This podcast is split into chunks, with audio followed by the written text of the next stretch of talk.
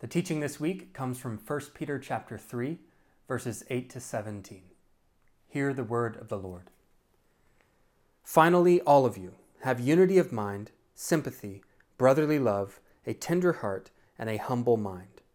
Do not repay evil for evil or reviling for reviling, but on the contrary, bless. For to this you were called, that you may obtain a blessing. For whoever desires to love life and see good days, let him keep his tongue from evil, and his lips from speaking deceit. Let him turn away from evil and do good. Let him seek peace and pursue it. For the eyes of the Lord are on the righteous, and his ears are open to their prayer. But the face of the Lord is against those who do evil. Now, who is there to harm you if you are zealous for what is good? But even if you should suffer for righteousness' sake, you will be blessed. Have no fear of them, nor be troubled but in your hearts honor Christ as the Lord as holy, always being prepared to make a defense to anyone who asks you for the reason for the hope that is in you. Yet do it with gentleness and respect, having a good conscience, so that when you are slandered, those who revile your good behavior in Christ may be put to shame. For it is better to suffer for doing good, if that should be God's will, than for doing evil. This is the word of the Lord. Thanks be to God. Good morning, Sojourn. Uh, it's a joy to be with you like this this morning. We are continuing this morning our series through the book of 1 Peter. And while this isn't my first sermon at Sojourn Heights, this is my first sermon as one of your pastors. And so it's a joy uh, to be preaching God's word for us this morning. The world we live in is divided in nearly every way. We're divided culturally, racially, politically, uh, relationally, socially. As a balancing statement, though, it's important to know that the division that we're experiencing right now is nothing new. It's nothing new in the United States, and it's nothing new in the context of world history. Humanity and human relationships are and have, have ever been, since the fall of humanity in the Garden of Eden, characterized by conflict and division. The question that Peter brings us to today in our passage for this morning is this What is God doing about it? With a world that is divided in nearly every way, both between communities and even among communities, God's primary work in the world is that of building a redemptive community. His temple, if you remember from a few weeks ago, being built uh, uh, by living stones, brothers and sisters in a family, the family of God, uh, being built up into a spiritual house that is a dwelling place for God by the Spirit. That is what God is doing in the world. And Peter has been describing this kind of community in his letter. And we've seen that this community is to look a particular kind of way. And that is what our passage continues to discuss today. And so let's jump in. Verse 8, Peter says, Finally, all of you. Peter's been talking to different groups within the church throughout this section of his letter, and now he turns uh, to give some concluding thoughts in this section of practical, uh, practical considerations, he turns to the whole church. And he says, Finally, all of you have unity of mind, sympathy, brotherly love, a tender heart, and a humble mind. So, what is this redemptive community supposed to look like? Peter gives us five characteristics here in verse 8. They're to have unity of mind. Some other translations use the word harmony. Uh, Peter's telling, to be, telling them to be harmonious rather than discordant. When you have a group of musicians on stage and they're working together to complement one another and support one another, the result is beautiful harmony. If you have that same group of musicians competing with one another and trying to work against one another to get the spotlight, then you have discord, you have disunity. Peter then goes on to give character traits that must be pursued in order to have unity he goes on to say they are to have sympathy. Sympathy is simply feeling with another person or sharing feelings among a group. In other words, sympathy is more than listening to one another, but truly feeling for and understanding one another. Without sympathy, there's no real unity. This is why in reconciliation conversations, storytelling is so important listening to one another and hearing the background stories of others gives you important context that helps you to better understand their position and begin to grapple with the feelings that they're experiencing. But Peter doesn't stop at sympathy. If you're following along with me, I'll come back to brotherly love in just a moment. Next, he says you must have a tender heart. It's one thing to have a shared understanding with someone, which is good, but it's another to be moved by that person's suffering or struggle. Another word for tenderheartedness is compassion. And while this isn't a perfect analogy, if sympathy is in the head, then compassion is in the heart. I love that the ESV uses the term tender heart because it's so practical. What happens when you're tender? When you have a tender spot and you bump something, something touches it, you, you react, you're moved to action. The opposite of tenderheartedness, of course, is hard-heartedness. When you're hardened or calloused, you're not moved when something touches you. You're aloof to the suffering of others. You, this must not be so for you, Peter says. You must have a tender heart. And to make an important observation, Peter doesn't qualify these things. There's no if statement. He tells his readers instead to be sympathetic, uh, sympathetic and compassionate, period. And this is, I think, particularly important for us right now. If someone is suffering, we should pursue them and engage them with sympathy and compassion, period. You might not agree with their reasoning for feeling the way that they feel, but to be a church that only sympathizes with and and has compassion for people whose offense or hurt we agree with is like being a hospital that only receives patients who's, uh, uh, who are not at fault in their injuries. You were doing what uh, when you got hurt? Sorry, we're not going to provide you care. Uh, oh, you did that to yourself? Sorry, you got to go somewhere else. No, this new kind of community that Jesus died to form and that Peter is writing about will change the world as a community marked by unqualified, gracious compassion, and especially for one another in the church. And this is big. Perhaps this is why Peter goes on uh, and points to the necessity of humility. He finishes verse 8 by saying, Have a humble mind. Humility, true humility, is counting others more significant than yourself. In other words, it goes past equality in the other direction. not only do you not see yourself as better than others, but you don't even see yourself as equal to others. You see others as more significant than you. Now, this requires nuance, of course, because we know from elsewhere in the Bible that every human being is equal in dignity and position before God. Holding the Bible's teaching on humility in tension with the Bible's teaching on equality should help us protect ourselves and one another from self loathing, shame, unhelpful self flagellation, self punishment. But we can't ignore what the Bible teaches about humility. In, in, Philippians 2, the Apostle Paul points to Jesus as the model for humility. He says, the definition in humility, count others more significant than yourselves. And then he goes on and points out uh, where this humility comes from. He says, Have this mind among yourselves, which is yours in Christ Jesus, who, though he was in the form of God, did not count equality a thing to be grasped, excuse me, did not count equality with God a thing to be grasped, but he emptied himself taking the form of a servant. Humility involves knowing that you are equal to one another in truth, but setting aside that station and emptying yourself for the sake of others. In Romans 12, Paul says, Love one another with brotherly affection, affection and outdo one another in showing honor. In other words, the contest is not how much you can get in this community, but it's how much you can give to others in this community. Picture a marriage. If the husband is looking out for his own honor, and the wife is looking out for her own honor, then they will both likely start feeling neglected and mistreated by one another. If, however, the husband is looking out for his wife's honor, and the wife is looking out for her husband's honor, and, and, and they're both looking to outdo one another and showing each other honor rather than themselves, that sounds like a delightful relationship to witness, a delightful relationship to be a part of, a community in pursuit of humility looking out for one another rather than for themselves is a delightful community to be a part of. I said I'd come back to brotherly love. You might be familiar with the term chiasm. It's used often in the Bible. It's a literary structure that uses kind of parallel statements to create emphasis. Like the first thing will be parallel to the last thing, the second thing, the second to last thing, and then it'll, it'll emphasize something. And that's what happens in these five characteristics. You have, Peter says, um, first he talks about unity, humility is the last thing. Then he says sympathy, compassion. Those are parallel. And then he finishes, and, and then in the middle there is brotherly love. Love is essential.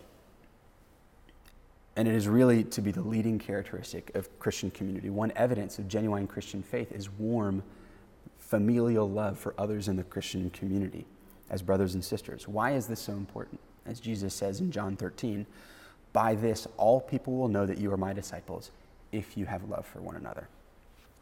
Familial love is central to how other people will come to know God through the Christian community. So Peter says, finally, all of you have unity of mind, sympathy, brotherly love, a tender heart, and a humble mind. As we think about this kind of community and what it would seem like in the middle of a world that is marked by division and conflict and otherwise not the list of things that we went through, you know what it would look like? It would be surprising. In fact, if I'm honest, it would seem a little bit fake. If you put me outside the church, you know what I'd expect? I'd expect the church to be just like the rest of us. Sure, they'd have fun, fun sometimes, sure, they'd do a bunch of stuff together, but I'd, I'd expect them to argue and fight and backbite and gossip and troll one another on social media, slander one another, just like the rest of us. And if I see that, right, as an outsider, then I would be totally unsurprised uh, by that because, of course, they're just like the rest of us. But then I'd also very quickly thereafter conclude, well, there's no reason for their God or Jesus or the other stuff that they talk about because it's not changing their lives at all. In fact, I don't have to imagine that. I remember as a teenager growing up in a non Christian home thinking that about Christians. But here's the, if you put me on the outside looking in and I see instead a bunch of people talking about how much they love one another, how much they share with one another, how much they are, are slow to speak uh, and quick to listen, especially when someone has a, has a different perspective, I'd probably think it's fake. That's, in fact, that's what I thought about the church that my uh, high school girlfriend brought me to uh, for a few years when I was in high school. Um, there were a bunch of nice people, but in the back of my mind, the whole time, I thought, there's no way this can be true. They're putting on their Sunday best, they're smiling at each other, but they can't possibly actually feel this way about each other. And according to Peter, it's not surprising that as an outsider, I thought this of the church. Listen to verse 9. Peter says, Do not repay evil for evil or reviling for reviling, but on the contrary, bless, for to this you were called, that you may obtain a blessing. There's a particular posture that Peter expects those outside the church to have towards those inside the church. And that posture is revulsion. It would be nice if this countercultural way of living in the world as a unified, loving community would be received well, but so often it's not. I remember thinking as a young Christian, I remember reading the, the Gospels for the first time, the, the, the books of the Bible that tell the story of the life of Jesus. And I remember thinking, man, Jesus seems like a really great guy. Right? He was doing all kinds of great things. He was healing people, he was feeding hungry people, he was casting out demons, he was chasing outsiders and welcoming them to the table with them. He seemed like a really great guy. You'd think that people would have appreciated him and would have loved him, but they didn't. They killed him. Peter writes to his followers and says, If you follow Jesus, you're going to suffer too. The world will reject you. You will be reviled, and on account of that, you will suffer. The question is, what do you do when that happens? Verse 9 Do not repay evil for evil or reviling for reviling, but on the contrary, bless. And this is where the rubber meets the road, I think, friends. In my mind, this is one of the hardest teachings in the Bible uh, in a practical sense. By that I mean, this is one of the things that when we read it, our flesh fights hardest against. In Peter's words, while they're not a direct quote, they come directly from Jesus' own teaching. Blessed are those who persecute for righteousness' sake, but I tell you, love your enemies. Bless your enemies. And listen to what Jesus adds in Luke chapter 6. He goes on to say, If you love those who love you, what benefit is that to you? For even sinners love those who love them. And if you do good to those who do good to you, what benefit is that to you? For even sinners do the same. What Jesus is saying is that it's not strange to the world when you are kind to people who are respectful towards you. It's not strange to the world if you repay violence with violence, if you respond to disrespect with vengeance. That's only fair. What is surprising is when you are mistreated and you respond with blessing instead of vengeance. How could you let them do that to you? Are you going to let her get away with that? I remember as a freshman in college uh, uh, finding myself in relationship with a group of guys who were Christians um, and I don't like to think of myself when I was an, uh, uh, not, a, not a Christian. I was an atheist. I, didn't, I, was, I knew that I didn't believe in God. But I don't like to think of myself as an antagonistic, antagonistic atheist, but I did have the questions that I loved asking Christians that would confuse them, that would annoy them, that would make them defensive, that would make them frustrated, that would shut, really would just shut them down. Um, but I remember being in the context of this group of guys in college, and I brought all those questions with me. And you know what they did? Is for the first time in my life, this is a group of Christians who, thank, Christians who thanked me for my questions. And then, and then at the end of that first night, I'll never forget, at the end of that first night, they prayed for me. and they thanked God for my questions. And they asked God to bless me. um, they didn't ask God to, to fix me, they asked God to bless me. I'm so thankful that God, at that point in my life, brought me into context with a group of people who lived this teaching out to me and for me. Just a few months later, I was saved. I came to know the Lord in the context of that community. This is the kind of people we're invited to be. This is the kind of people Peter is calling us to be. This is what redemptive community looks like in a divided world. I just mentioned how you'd think that those outside the church might think this would sound good, but they often don't. But what about those inside the church? Right? This sounds good to, to us who are inside the church, right? Wouldn't the kind of community that Peter is describing sound like something worth pursuing to us? Yes, absolutely. But the thing is that even though it sounds better than the alternative, we still struggle to do it. Even though we've had this teaching from Peter, those words from Jesus for 2,000 years, we as Christians still struggle with all of these things. And the question is why? And that's because becoming and living as a redemptive community requires more than information. There's more going on here than mere ignorance. In fact, I think that ignorance is not the problem at all, but something deeper than the mind. Follow me for just a moment. Back in chapter 2, verse 11, Peter said, Beloved, I urge you as sojourners and exiles to abstain from the passions of the flesh, which wage war against your soul.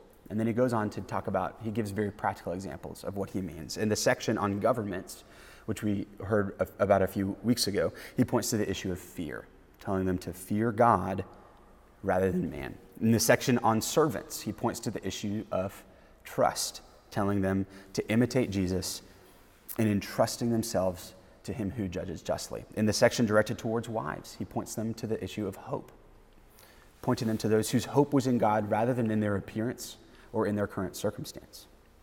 In each of these sections, Peter knows that mere instruction is not going to change the, change the lives and character of his readers. He knows that there's more at play. He knows that there's a war going on within their very souls. And so rather than pointing simply to their minds, he points to deep within their souls. He points to fear, trust, hope. And here in our passage, where he encourages believers to, to live like this kind of community and says, You will suffer on account of this kind of life. He, do you see what he points to at the soul level? The thing that so often thwarts our efforts at living like this. Verse 14. But even if you should suffer for righteousness' sake, you will be blessed. Have no fear of them, nor be troubled when we face suffering, we tend to have two related but different concerns. First, deep in our hearts, we are tempted by fear that if we enter with gentleness, then we will be crushed. Second, deep in our hearts, we're tempted to be troubled by the thought that if we leave evil unaddressed, or if we lose an argument or don't get our way, then we won't win for Jesus, to put it most optimistically. And I think what makes it so difficult is that these things, friends, are true. Take humility, for example. Humility is always risky. When you choose the way of humility, whether with a Christian or a non Christian, choosing to count someone as more significant than yourself, you run the risk of, grasp, of them grasping that higher status, right, and then clobbering you with it. I know this well. I'm not a perfectly humble man one of the things that makes humility hardest for me is that some of the most painful moments in my life, even in my pastoral ministry, have been moments in particularly in conflict where I have sought to humble myself before someone and they have chosen to take that opportunity to just undress me with their words. The cry of my flesh is Paul, don't, don't ever do that again. It's traumatic, it's painful, and it's tempting to let the fear of being crushed like that again steer me towards self preservation, towards hard heartedness, toward building walls to keep people away and hold my ground. But Peter says, have no fear of them. The second thing is, do not be troubled. The thought of responding to evil with blessing and gentleness is particularly troubling for us. When we experience injustice or mistreatment, or if we hear false accusations against us or even against God, our flesh cries out, I can't let this go on. I'm an agent of God in the world. I must pursue justice. Right? Otherwise, this person's just going to keep on going and doing this. That's a troubling thought. But Peter says, do not be troubled by what is happening. I think I need to make an important clarification here. There are two kinds of suffering that Peter refers to in this passage. On the one hand, you have suffering in verse 17, suffering on account of your own foolishness, suffering for doing evil. While going to jail for, for a crime is suffering, and it might come from the Lord's loving discipline for you and in order to, to draw you to repentance, that's not what Peter's talking about here, not the suffering for doing evil. On the other hand, there's what he is talking about is the suffering that, that, that you suffer for righteousness' sake as we're told about in verse 14, suffering on account of your good works and your faithfulness to God and what He's called you to. In the face of this suffering, Peter's instructions are to turn your eyes toward God. Verse 9, on the contrary, bless, for to this you are called, that you may obtain a blessing. And then he goes on in verses 10 through 12 to quote from Psalm 34 uh, in the Old Testament, in part to show uh, that this has been God's desire for his people all along. They're to be peacemaker, to seek the good and to seek peace. Uh, God's people are to be agents of reconciliation and therefore agents of de escalation. So, those are the two kinds of suffering that we're told about. There is a third kind of suffering that I, that I feel like I need to mention here uh, suffering on account of the sins of others, such as being the victim of collateral damage in a war or suffering a more personal trauma at the hands of a perpetrator. And while that's addressed elsewhere in the Bible, Peter doesn't address that specifically here. And I'm going to leave a full address of that for another sermon except to say this if you're in a circumstance like that, where you're suffering on account of the sin of another person or, or, or, other people, please know that while the lines aren't perfectly clear here, chances are that is not suffering for righteousness' sake. Know that you've got a family here at Sojourn that wants to seek freedom, healing, and justice for your sake. If this is you right now, please reach out to your parish leader or feel free to go to our web. You can reach out to any of the staff members. You can reach out to me, anyone on staff. You can go to our website on the About Us page and click any of our pictures, and that'll, that'll let you send us an email. Um, I thought that was an important clarification to make. But coming back to our passage, in the face of suffering on account of following Jesus, Peter says, Have no fear of those who persecute you, nor be troubled at leaving vengeance or restitution for another day. The problem is, this runs against the grain of our flesh. It creates a war within us. We want to win our battles, we want the victory, we need to exact justice. Think about Peter for a moment. I think it would be helpful to think about the author of this letter, the Apostle Peter. Peter is the impetuous disciple. He's impulsive. He's eager to get Jesus in front of a crowd during Jesus' ministry. He's quick to speak, quick to violence. When Jesus was arrested, Peter was the one who picked up a sword and swung it at the soldier who was arresting Jesus and cut off his ear. To which Jesus responded, Put your sword back in its place, for all who take the sword will perish by the sword. And then, and then Jesus healed the soldier who was coming to arrest him. This is who Peter was, though. Jesus was constantly calling him off, constantly pulling him back. So the fact that Peter is the one who is now writing these words to us about humility and gentleness, about not being troubled in the face of suffering at the hands of others, is a big deal. What happened to Peter? What happened that turned his soul from, from fearfulness and being troubled to a, to a soul that is gentle and at peace? He watched Jesus. He followed Jesus. He watched him suffer. He watched him die. And he saw him rise from the dead. Peter is not some armchair theologian. He's, he tells us in 1 Peter 5, verse 1, that he's an eyewitness of the sufferings of Christ. This is someone who was in the trenches with Jesus. He was with Jesus for years. He was corrected by Jesus many times. Just a few years after he writes this letter, Peter is killed on account of his faith, martyred, hung on a cross. But as the story goes, he, was, he asked, uh, upon his crucifixion, he asked to be crucified upside down because he didn't see himself worthy of being crucified in the same manner as the Lord Jesus. Peter saw the sufferings of Christ. He saw the victory of Christ's resurrection. Then finally, when the Holy Spirit was poured into his heart, in the hearts of those present and gathered in the upper room on the day of Pentecost, the very breath of God was breathed into the depths of his soul, bringing him to new life. And do you remember, Peter was the, the one who stood up and preached the very first spirit filled sermon uh, on the day of Pentecost. And do you remember what the point of that sermon was? What the main idea of that sermon was? Jesus Christ has secured victory over all things through suffering one of my favorite Christian songs right now is a modern hymn called Man of Sorrows. The, the chorus goes, Oh, that rugged cross, my salvation, uh, where your love poured out over me. There's this line, I think it's the first line of the second verse, that says this Silent as he stood accused, beaten, mocked, and scorned. Here's what gets me. Here's the Son of God, very God of very God himself, Jesus, who could have saved himself. See, he could have called down the whole host of heaven to, to rain down judgment on those who were persecuting him, who were causing him to suffer, who were hanging him on a cross. But he didn't. He was silent as he stood accused, and he remained silent. Except to say, while he was hanging on the cross, about to die, Father, forgive them. Father, bless them, for they know not what they do.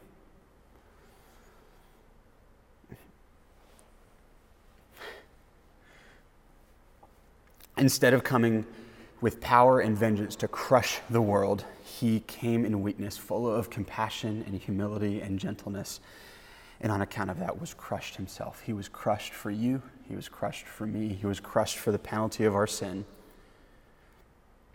And he was also crushed to demonstrate that for us too, the path is the same. Verse 9 Do not repay evil for evil or reviling for reviling, but on the contrary, bless. Verse 14 If you suffer for righteousness' sake, you will be blessed. Have no fear of them, nor be troubled, but in your hearts honor Christ the Lord as holy. Look to Jesus, friends, brothers, sisters. Look to Jesus, who showed you the way to overcome evil with violence and violence. Excuse me, the way to overcome evil and violence and division in sin is the way of gentleness and respect, blessing rather than cursing those who mistreat you praying for rather than reviling your enemies in return. To quote the famous philosopher Willie Nelson, you've got to know when to hold them and when to fold them. Friends, our flesh, our world has no grid for when to fold them. The way of Jesus teaches us that the game that the world is trying to get you to play is not the way to life, it's not the way to victory. Put away your sword, Peter, for all who take the sword will perish by the sword. You can accumulate all of the tri- chips on your table, but at the end of your life, they will amount to nothing because this broken world cannot hold your hope. It is a shabby reward. Your hope instead should be on the inheritance that is waiting for you in heaven, waiting the blessing that comes on account of following Jesus, the way of Jesus, rather than the way of the world. To quote the Mandalorian, this is the way. And there's one more thing that I want us to see this morning. Look with me at verse 15. Peter has described this kind of community that we ought to be. We've been pointed to Jesus as the perfect example of this kind of life and reminded that it is by the Holy Spirit alone that our lives can be transformed, our hearts can be transformed into this kind of person. And then Peter gives us this final instruction In your hearts, honor Christ the Lord as holy, always being prepared to make a defense to anyone who asks you for a reason for the hope that is in you. Being the kind of people who live as this redemptive presence in the world doesn't just happen, it takes preparation. Always be prepared to give an answer when asked about your hope. Peter's been talking, uh, it's important to clarify what Peter's talking about here. Right? He's been talking about love and community and pursuing the good. Then he says, be prepared to make a defense. Not for the gospel, but be, be prepared to make a defense to anyone who should ask about your hope. A lot of Christians I know uh, find this verse very stressful. And I'm convinced it's for no reason. I do not think that this is saying that you need to be prepared to walk people through the evidentiary claims for the existence of God. I do not think this is uh, Peter telling us to be prepared to go through some well crafted gospel presentation and then ask uh, whoever you're with to, to, to, to, if they want to profess faith in Jesus at the end of it. Don't, don't hear me disparage those things by any means, but do hear me say that that is not what Peter is talking about here. Instead, to give a summary of the whole section, Peter is saying at some point you're going to be asked about your hope. So live your life well, honoring Christ the Lord in your hearts as holy, pursuing unity and love through humility and compassion, so that when you suffer, uh, so that when you suffer, so that when you're asked these questions, your reflex isn't to be troubled or fearful, but instead to be gentle and respectful, demonstrating your trust in Christ the Lord who has already won the victory, so that you don't have to. The wording here points not so much to the information in your brain, but to the life you live and the posture of your heart. How, when you are downtrodden, are you so filled with hope and joy? Why don't you pick up a sword and fight? Or perhaps this question could be asked of you more forcefully or more antagonistically. Why are you letting that person take advantage of you? Uh, why don't you stick up for yourself? These are the kinds of questions that Peter is talking about here. And so often, the best answers for these questions are not perfectly crafted arguments but instead telling the story, simply telling the story of God and His work in your life. What has God done for you? Your testimony is so powerful. If you uh, were to get to work early one morning, picture this. I'm borrowing this illustration from a, a friend who's a pastor. if you were to get to work early one morning and one of your coworker comes in, coworkers comes in and asks you if the boss is here, you have a couple of options. You could say, you know, I see the light under his door, so I'm pretty sure he's here. Or uh, I heard, I think as I was walking by, I think I heard him talking on the phone. I'm pretty sure he's in there. Or I asked his secretary, and she said he has a meeting right now, and so he's probably here. You could say things like that. Or, or when your coworker asks you if your boss is there, you could say, Yeah, he is. I was just with him. You see, being prepared for these kinds of questions looks a lot more like living as a part of a community in pursuit of God with a deep heart level engagement with God. I'll give three things that I think this passage is inviting us to do. First, lean into your church community, especially in times of conflict and division pursuing these characteristics that Peter describes. These are not binary realities, these are not yes or no things. They are characteristics that are instead grown in over the course of your life. Don't be discouraged when you fail, but be encouraged as you grow. Practice gentleness and respect, especially when others are not being gentle and respectful towards you.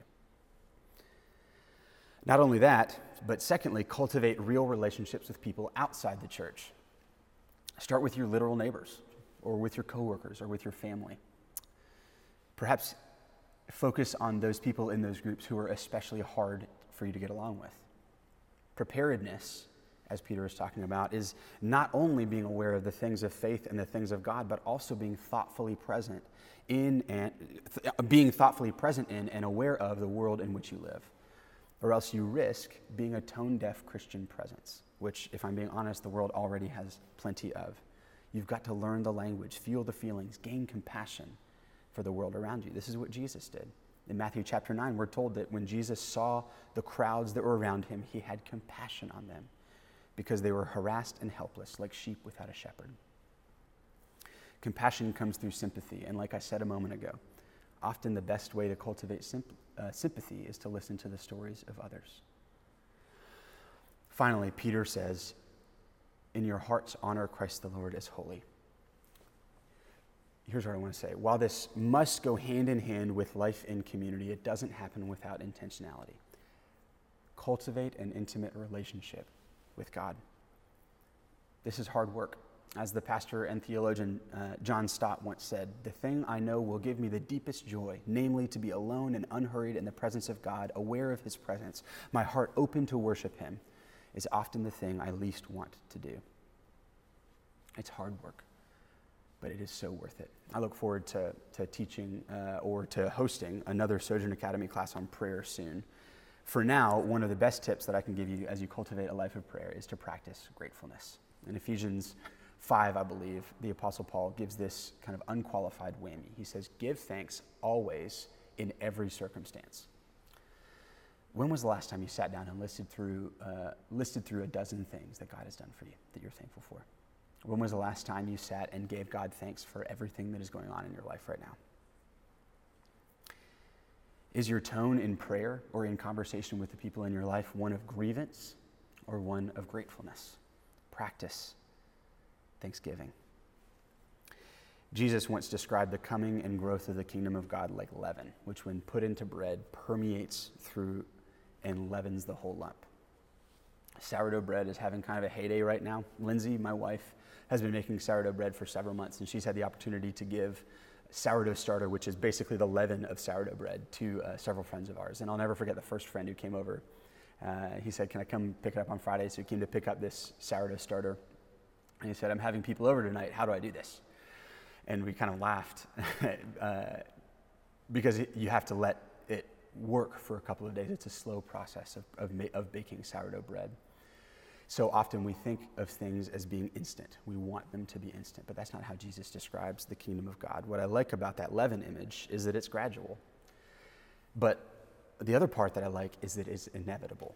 Once the leaven is in a lump of dough, there's no stopping it. It's gradual, but it is unstoppable. It's like a glacier coming up to your house if you live in a place where glaciers are. Um, it might only move a foot or two a day, but that thing is coming and it's not stopping. Friends, the growth of the kingdom of heaven in our world, in our church, in your own life is gradual. It is slow, but it is inevitable. And you know the good news? The pressure is not on you. You don't have to be right, you don't have to win in the eyes of the world. Peter shows us a better way, the way of righteousness, which is the way of Jesus, the way of gentleness and respect, verse 15, the way of sympathy, compassion, humility, harmony, and love, verse 8. At times it will be humiliating. But then, as Jesus shows us, the paradox of the kingdom of heaven is that humiliation is the only way to exaltation. For those who have placed their faith and trust in Jesus, this is inevitable. Becoming this kind of community will happen as we devote ourselves to it over time. The leaven is in the loaf, nobody can remove it. Lean in, asking for God's help, and be patient in trusting the results and the timing to Him, knowing that victory is sure, it's already secure, and He's with you. If you're listening, though, and you have yet to place your faith in Jesus, the lump of flour has yet to be leavened, but hear the gentle invitation and welcome of Jesus. He is the good friend with the sourdough starter who is holding it out for you right now, waiting to give it to you so that you can start baking bread. And the bread we're baking together, brothers and sisters, is a redeemed world full of redeemed people characterized by love and peace and hope in God who loves us. This is the solution to a divided society. Not uh, something big and spectacular, not your next status on social media, not the next presidential election, but a transformed community of men, women, and children whose lives have been transformed by the grace of Jesus, who are being continually transformed by the grace of Jesus, who are living transformationally in the world around them, living ordinary, hospitable, loving, gentle lives as they follow Jesus. This is the way. Let me pray for us. Heavenly Father, thank you so much for this morning. Thank you for your church, for this, your word. I pray that you would bless us and that you would keep us and that you would make us into this kind of people for your glory, for our good, and for the good of our neighbors. We ask these things in Jesus' name. Amen.